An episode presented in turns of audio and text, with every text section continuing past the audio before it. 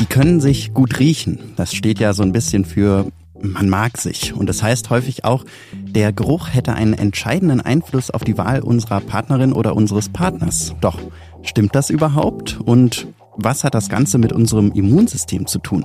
Das schauen wir uns heute an.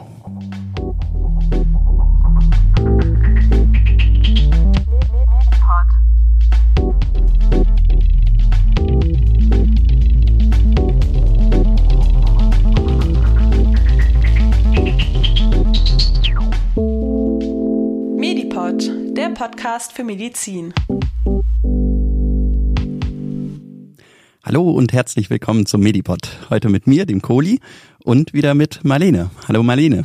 Hallo Kohli, schön da zu sein. Ja, schön, dass du wieder dabei bist und wir sind heute auch nicht ganz allein. Die Alexa ist auch bei uns. Die kümmert sich gerade um die Technik, hat aber auch ein Mediklärt äh, mit aufgezeichnet und das werden wir auch später noch hören. Und sie hat auch mit dir zusammen ganz doll recherchiert für dieses Thema. Äh, Marlene, Genau, was schauen wir uns heute denn so genauer an? Wir schauen ein Thema an, was ich oft gefragt werde aus meinem Freundeskreis und deswegen dachte ich mir, oh, ich muss jetzt langsam mal einen Podcast darüber machen.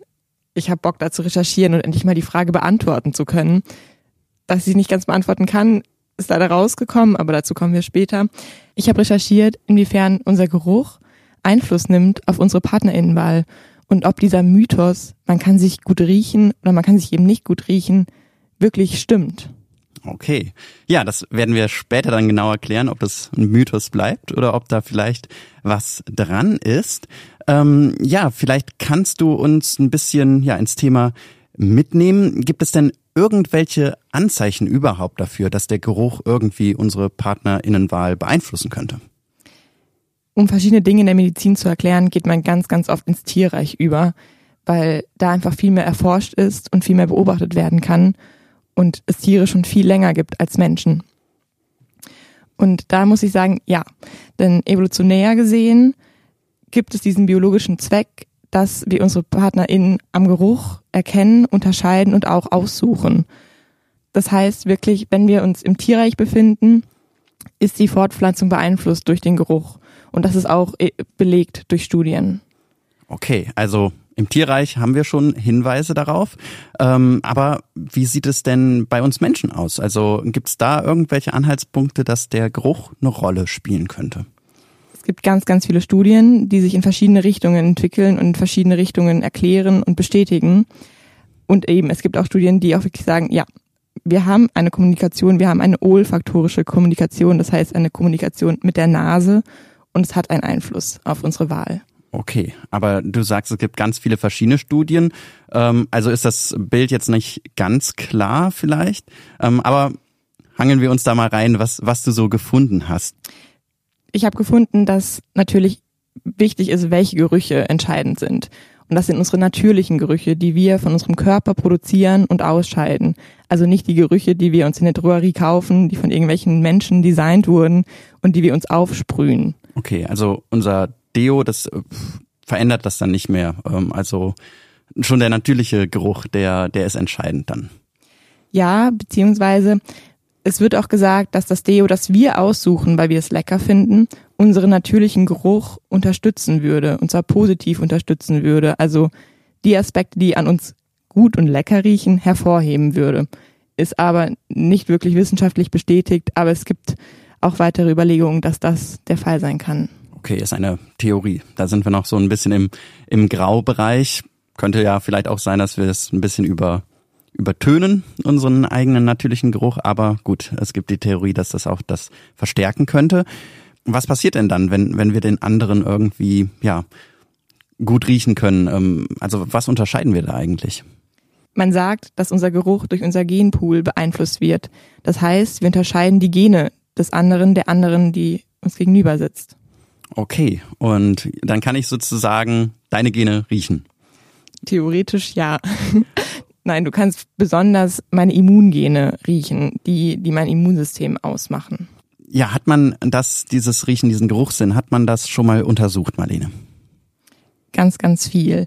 Was man zum einen rausgefunden hat, ist, dass bei Frauen, wenn sie ihren Eisprung haben oder wenn sie schwanger sind, Gerüche intensiver wahrnehmen und auch die Geruchsschwelle, wo sie Gerüche wahrnehmen können, sinkt. Das heißt, sie nehmen schneller Gerüche wahr. Okay. Und ähm, das ist aber dann nur bei Frauen so.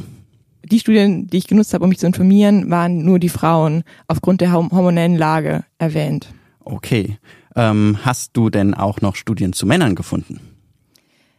Ja, beziehungsweise ich habe vor allen Dingen Studien dazu gefunden, wie Männer und Frauen miteinander interagieren oder wie da die Gerüche und der Geruch des anderen einen Einfluss nehmen kann. Und ähm, habe eine Studie in England gefunden, die ich super lustig fand, weil da es wirklich darum ging, den Geruch von Männern zu testen an Frauen und dazu die Männer zwei Tage lang nicht duschen durften und auch kein Deo benutzen durften und kein Parfum und die ganze Zeit das gleiche T-Shirt tragen mussten. Okay, und was, was kam dann raus? Das äh, hört sich ja sehr interessant an.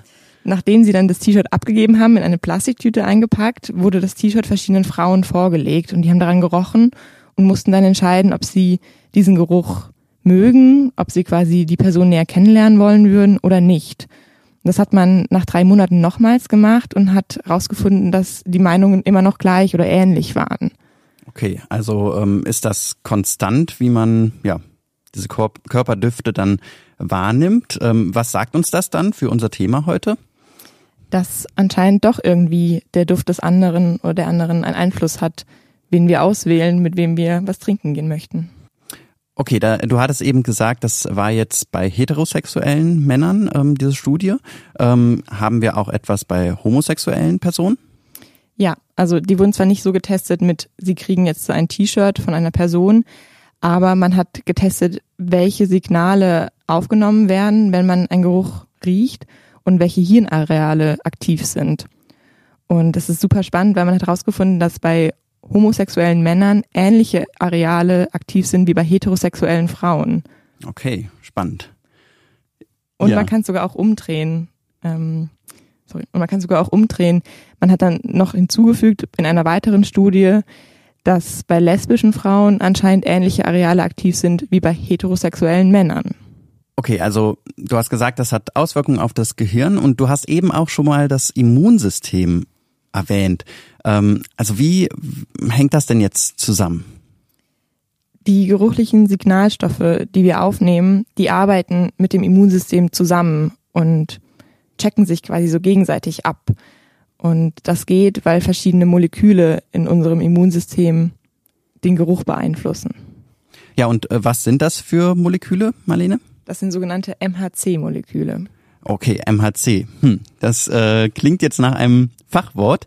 Ähm, dafür ist Alexa da. Äh, die erklärt uns das jetzt mal in einem Mediklärt. Kurz und knackig, Mediklärt. MHC. Was soll das denn nun wieder sein? MHC ist eine Abkürzung und steht für Major Histocompatibility Complex. Ein ganz schöner Zungenbrecher. Das sind kleine Rezeptoren auf Zellen und sie sind Teil des sogenannten unspezifischen Immunsystems. Wenn es ein unspezifisches Immunsystem gibt, na klar, dann muss es auch ein spezifisches geben. Zusammen bilden sie unser Immunsystem. Das ist ein eingespieltes Team aus Zellen, Botenstoffen und gezielten Reaktionen, das uns effizient vor Eindringlingen und Krankheitserregern schützt. Das unspezifische Immunsystem ist von Geburt an da. Deshalb nennen wir es auch angeborenes Immunsystem. Es bekämpft also von Sekunde eins an eingedrungene Krankheitserreger oder hindert sie eben durch Barrieren überhaupt erst am Eindringen. Es ist dabei aber nicht ganz so gezielt und, naja, auch weniger lernfähig. Besser darin ist das erlernte spezifische Immunsystem. Es besteht aus Spezialisten, die sehr zielgerichtet Gefahren bekämpfen können. Dafür bekommt es von dem angeborenen Immunsystem aber erstmal ein Startsignal. Doch das alles kann natürlich schnell unübersichtlich werden. Welche Zelle ist denn jetzt eigentlich ein Eindringling und welche gehört zu uns? Und genau da kommen nun die MHC-Rezeptoren ins Spiel. Sie sind auf fast jeder Zelle des Körpers und nehmen Bruchstücke aus Eiweißen aus dem Inneren der Zelle und halten sie dann gut sichtbar über die Oberfläche der Zelle. Etwas so wie ein Namensschild. Jetzt sieht das Immunsystem, hey, das ist doch eine von uns. Die sollten wir nicht angreifen. Bakterien oder Zellen, die schon von einem Virus befallen sind, erkennt es hingegen als fremd und weiß, hey, da müssen wir hin, diese Zellen müssen wir zerstören. Und das Besondere an diesen MHC-Rezeptoren? Sie sind auch noch bei jeder Person einzigartig, außer vielleicht bei eineigigen Zwillingen. Aber ansonsten sehen sie bei jedem Menschen ein bisschen verschieden aus. Medipod, der Podcast für Medizin. Ja, vielen Dank Alexa für dieses Mediklärt und ähm, ja, schreibt uns mal, ob ihr vielleicht auch noch mehr zum Immunsystem wissen wollt. Vielleicht machen wir dann auch noch eine längere Folge daraus. So viel erstmal dazu, also was einfach wichtig ist, diese MHC-Rezeptoren, die Gene dafür, die sind bei jedem von uns ein bisschen unterschiedlich und das scheint auch einen Einfluss auf den Geruch zu haben. Und ja, Marlene, was heißt das jetzt für unser Thema? Wie wählen wir danach dann jetzt unseren Partner oder unsere Partnerin vielleicht aus? Ich finde, das kann man sich super gut erklären mit dem Sprichwort Gegensätze ziehen sich an. Und ich hatte ja schon ganz am Anfang das Tierreich erwähnt und da hat man geforscht und hat herausgefunden, dass Tiere, die sehr unterschiedliche Gene haben, sich anziehen beziehungsweise miteinander Sex haben und Kinder bekommen, sich fortpflanzen. Okay, was, was könnte denn daran gut sein, wenn man so unterschiedlich ist? Also ich stelle mir jetzt vor, wenn man sehr unterschiedlich ist, dann versteht man sich vielleicht auch nicht so gut. Aber was hat das jetzt evolutionär für einen Vorteil? Das kann auch sein, dass man sich dann nicht so gut versteht. Es geht auch hier wirklich nur darum, einfach den perfekten Partner und die perfekte Partnerin zu finden für die Fortpflanzung, damit der Nachwuchs dann ein sehr gutes Immunsystem hat, da ganz viele verschiedene Gene zusammengeführt worden. Okay, also erweitert das sozusagen ein bisschen ja die Fähigkeiten des Immunsystems, wenn besonders viele unterschiedliche Gene da zusammenkommen.